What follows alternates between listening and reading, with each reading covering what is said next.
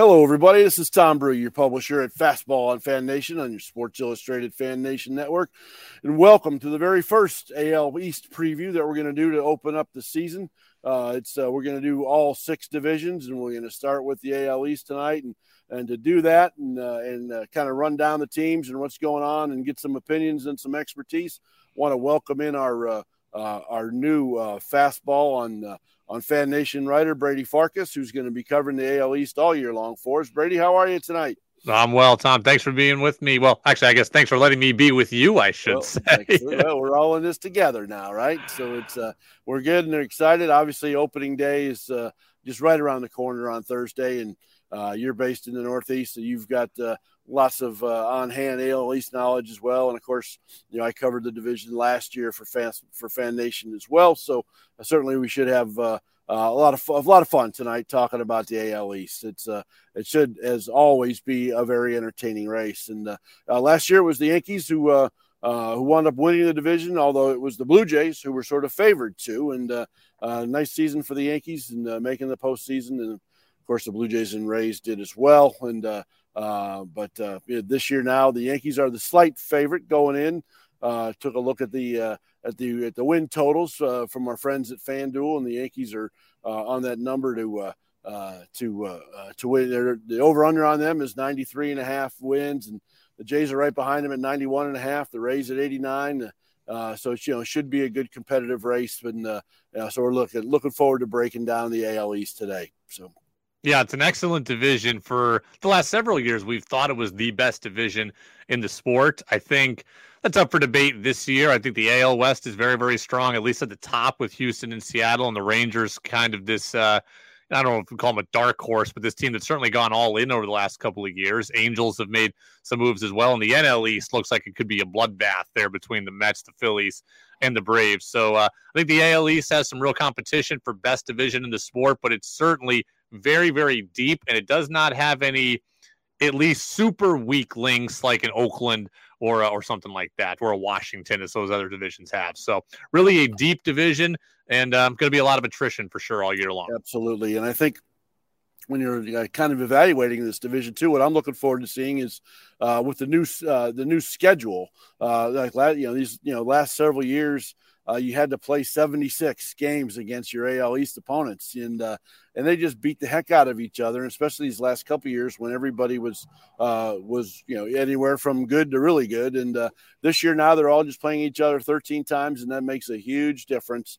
Uh, and I you know I think that's partly uh, you know kind of surprises me a little bit. I think as to how uh, people look at the AL East because they're going to now have to kind of earn their chops a little bit more against some of the better teams, like you mentioned, the AL West and the and the top of the AL Central and such. But now they get you know a few more games with you know the Detroits and the Kansas Cities of the world too, and Oakland that uh, you know that you know they, get more extra games with them as well. So it's gonna I think that will have a profound impact, you know, certainly on the race itself.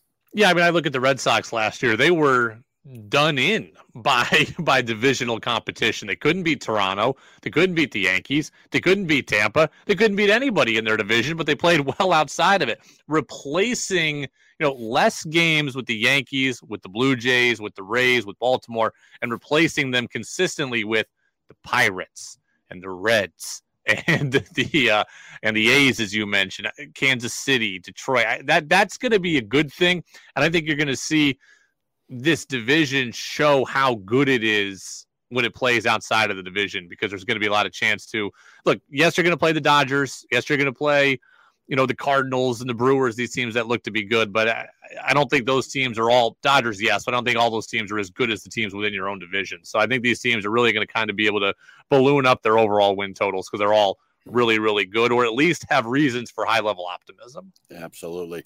Well, I got the three questions for you as we uh, preview the AL East tonight. So we'll uh, we'll start there with question number one. The Yankees are favored to win the division.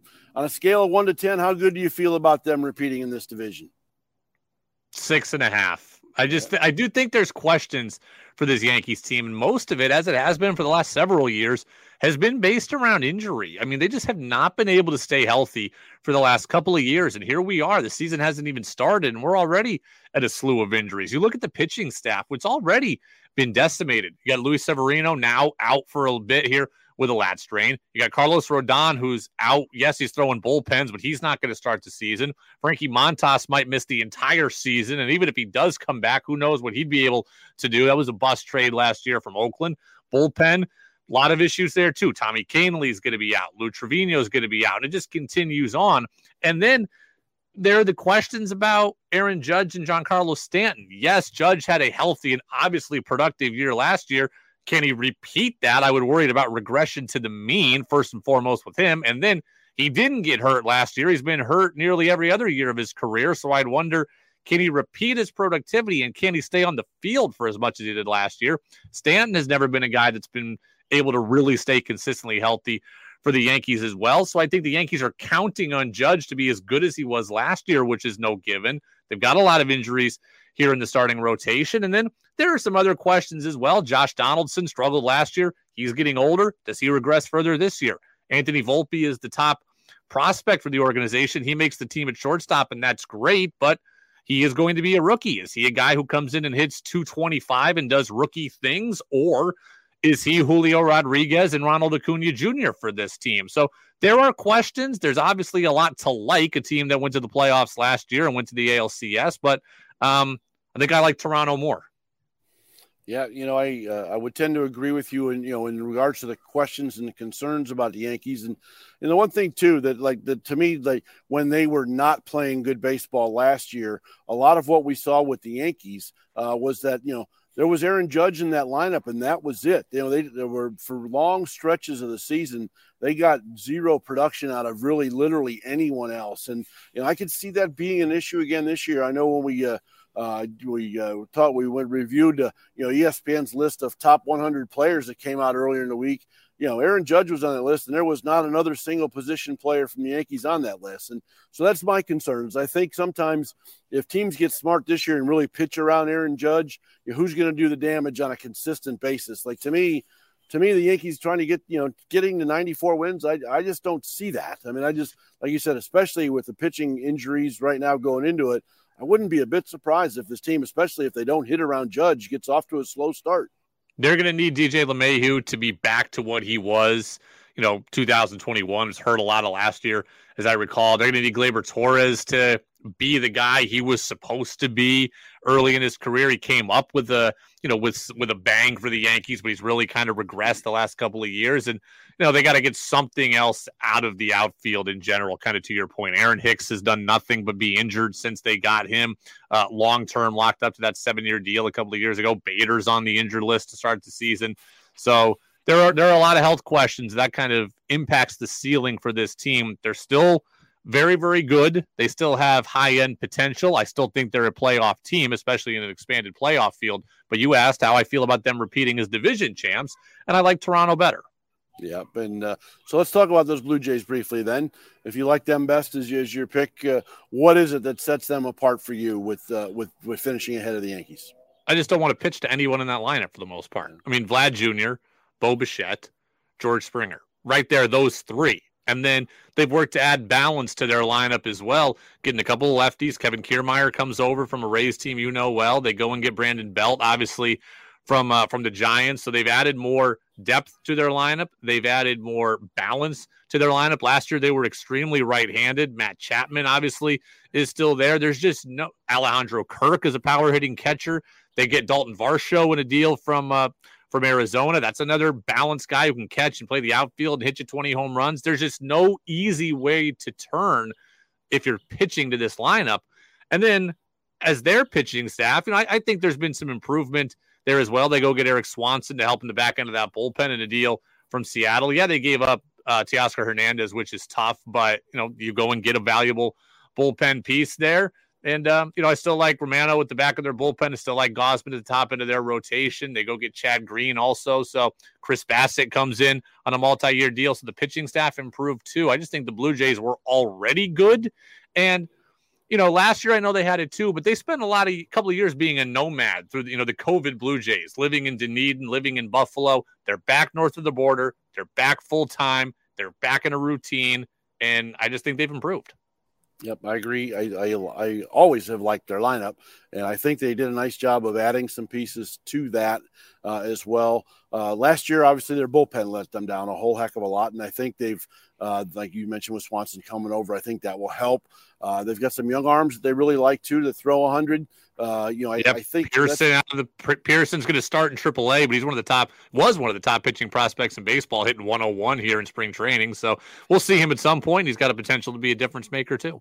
Absolutely, and uh, of course, I still love the Rays. Uh, that rotation, I think, is going to be really good when they get Tyler Glasnow back to you know they've got five really good starters and if that group can all stay healthy, and I think they will hit better. They didn't make you know the, the moves that a lot of people wanted to uh, improve that uh, that lineup you know from top to bottom on, but I think a lot of guys who just didn't you know like Brandon Lowe missed most of last year with an injury, and when he was playing, he wasn't doing much. I'm expecting a big year bounce back year from him. I really do see Wander Franco as being healthy all year long and and and, and kind of go continuing on that path of stardom that's for him. And you know, and my dark horse MVP candidate is from the Rays, Randy Arozarena. I think he's, uh, I think he's found it. Another year of maturity has helped. I think the World Baseball Classic and being on that little stage has uh, has helped him a lot too. I you know, I think that team will be better, and it's uh, you know, I I you know, it's gonna. Be, I think it's gonna be a good three team race, and I I really see that uh, coming right down to the last week or two. And I'm kind of leaning to the Rays a little bit, but uh, there may be a little bit, a little bit of bias there, but we'll see. But like you mentioned with the Yankees, I'm all aboard too. And the, you know, the Blue Jays, as long as that starting rotation stays healthy, they, they got some good arms in that rotation. I'm, I'm a big Alek Manoah fan. Kevin Gausman pitched really well early last year. I think the Jays, if they can get a full season of what they got out of him early in the year, you know, certainly it's going to be a great three three team race. So yeah, and the uh, reports reports out of Rays camper that Zach Eflin looks great too. So yes, yeah, that's uh, it was a bit of a surprise that the you know their one big free agent signing was another starting pitcher, but you can't ever have enough pitching, that's for sure. So all right, so question number two for you, uh, the uh, um, you know what what is there a certain storyline that you're looking for in regards to watching the AL East this season? I know we kind of touched on the new schedule format and such. But is there is there any sort of storyline that you're going to kind of looking forward to following all season long? Yeah, I want to see how the young play, how the young and new players into the division do. I think that's something I'm really going to be keyed on. In specifically Yankees Red Sox rivalry, Volpe for the Yankees, Triston Casas for the Red Sox. How do these young players develop? They're both going to start. They're both going to be there opening day. They both have the potential to be cornerstones in the franchise for at least six years of this rookie deal, and hopefully, in both cases, for both teams, you know, a decade plus. This team, these these teams, we always it's always going to be a rivalry. We know that, but it's kind of soured the last couple of years. Red Sox haven't been as good in 2022. They were good in 2021, but they were horrible in 2020 and not very good in 2019. So the rivalry needs to be reignited, and maybe with a couple of young players as pillars, it can help take it to that next, uh, you know, that next level, that next generation of rivalry. So how Volpe does with a lot of expectations, a lot of weight on him. Casas the same in Boston, and then to a lesser degree, Masataka Yoshida for the Red Sox as well. Now, obviously, he is a rookie, but he is older. Comes over from Japan, where he was excellent there, great in the World Baseball Classic, had the led the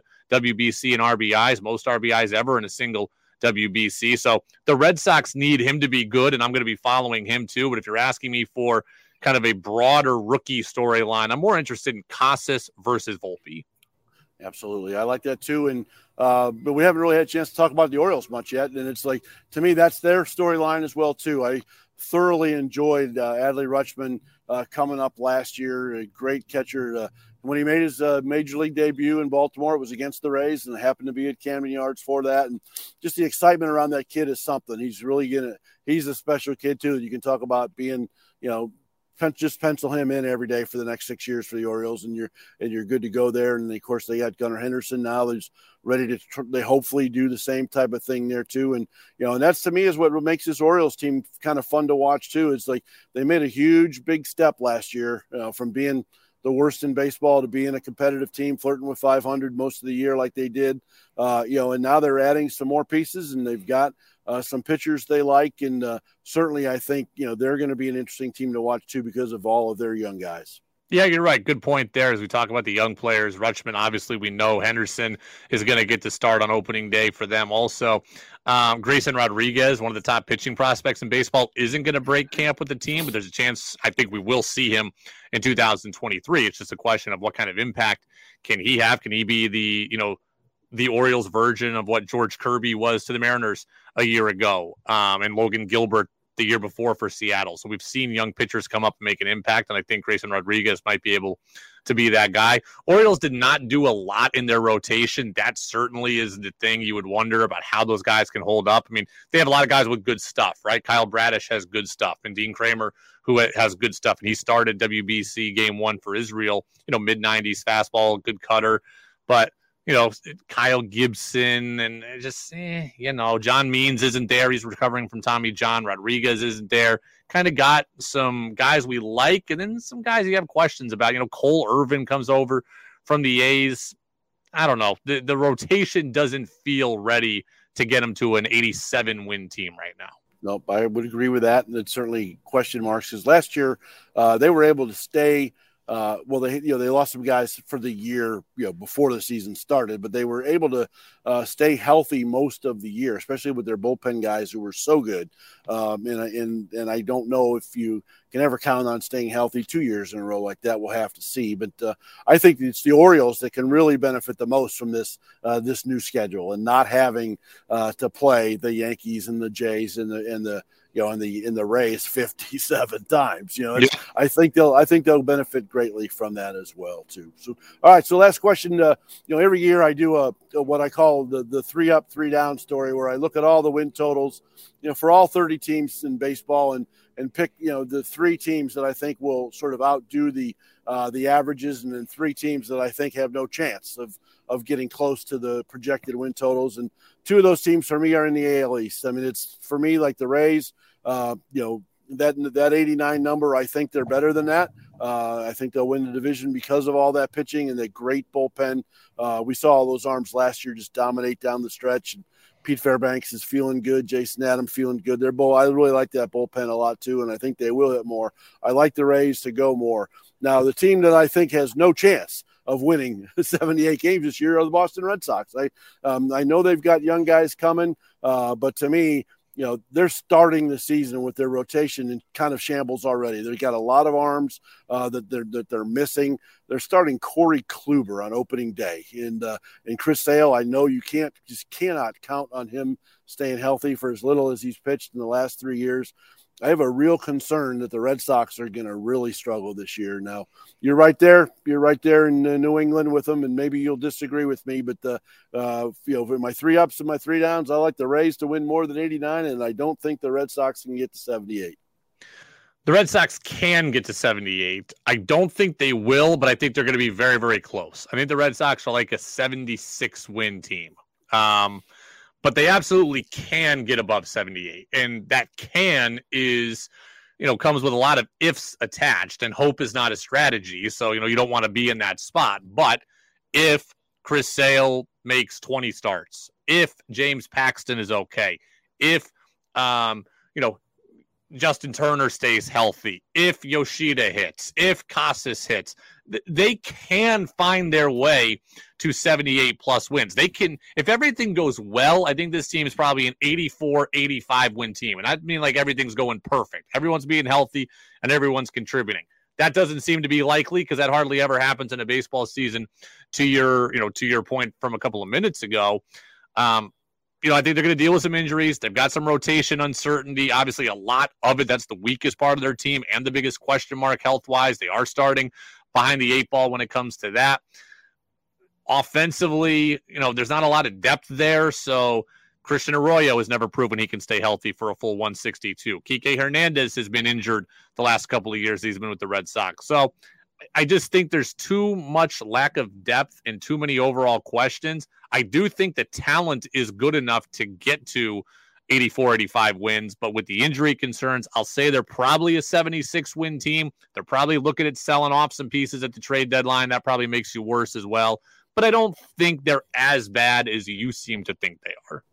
Well, we'll see. Yeah, it's absolutely. It's uh, yeah, and I'm and I'm not looking at them as as being a 65 win team or anything like that. I'm not. I just uh, you know, I just you know, to me, they're you know, if, especially if they can't get some of these starting uh, rotation arms healthy, you know, later in the year, some guys who are, are shelved now, um, you know, I, I, could certainly see them more like low to mid 70s for sure. And, well, uh, yeah. those guys are all going to be back reportedly here within the first two weeks of the season. Garrett Whitlock is just a little bit behind schedule. Brayan Bello is just a little bit behind schedule. So they're planning on having their full complement of rotation mates here, you know, two turns through the rotation max and then having everybody there. But even if you get everybody back, Bello's a young guy. There's going to be innings limitations on him. Whitlock had a hip injury last year.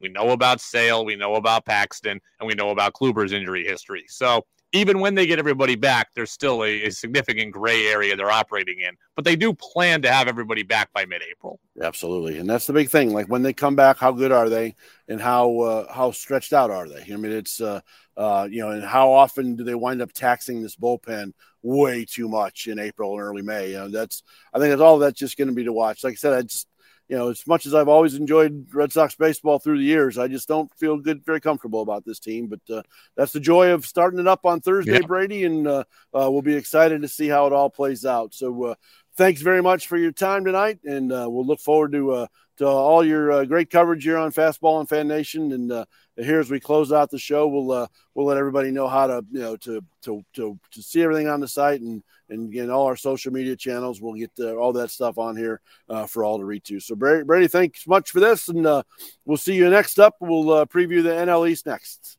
Thanks for being thanks, part of the show tonight, Brady. Thank you.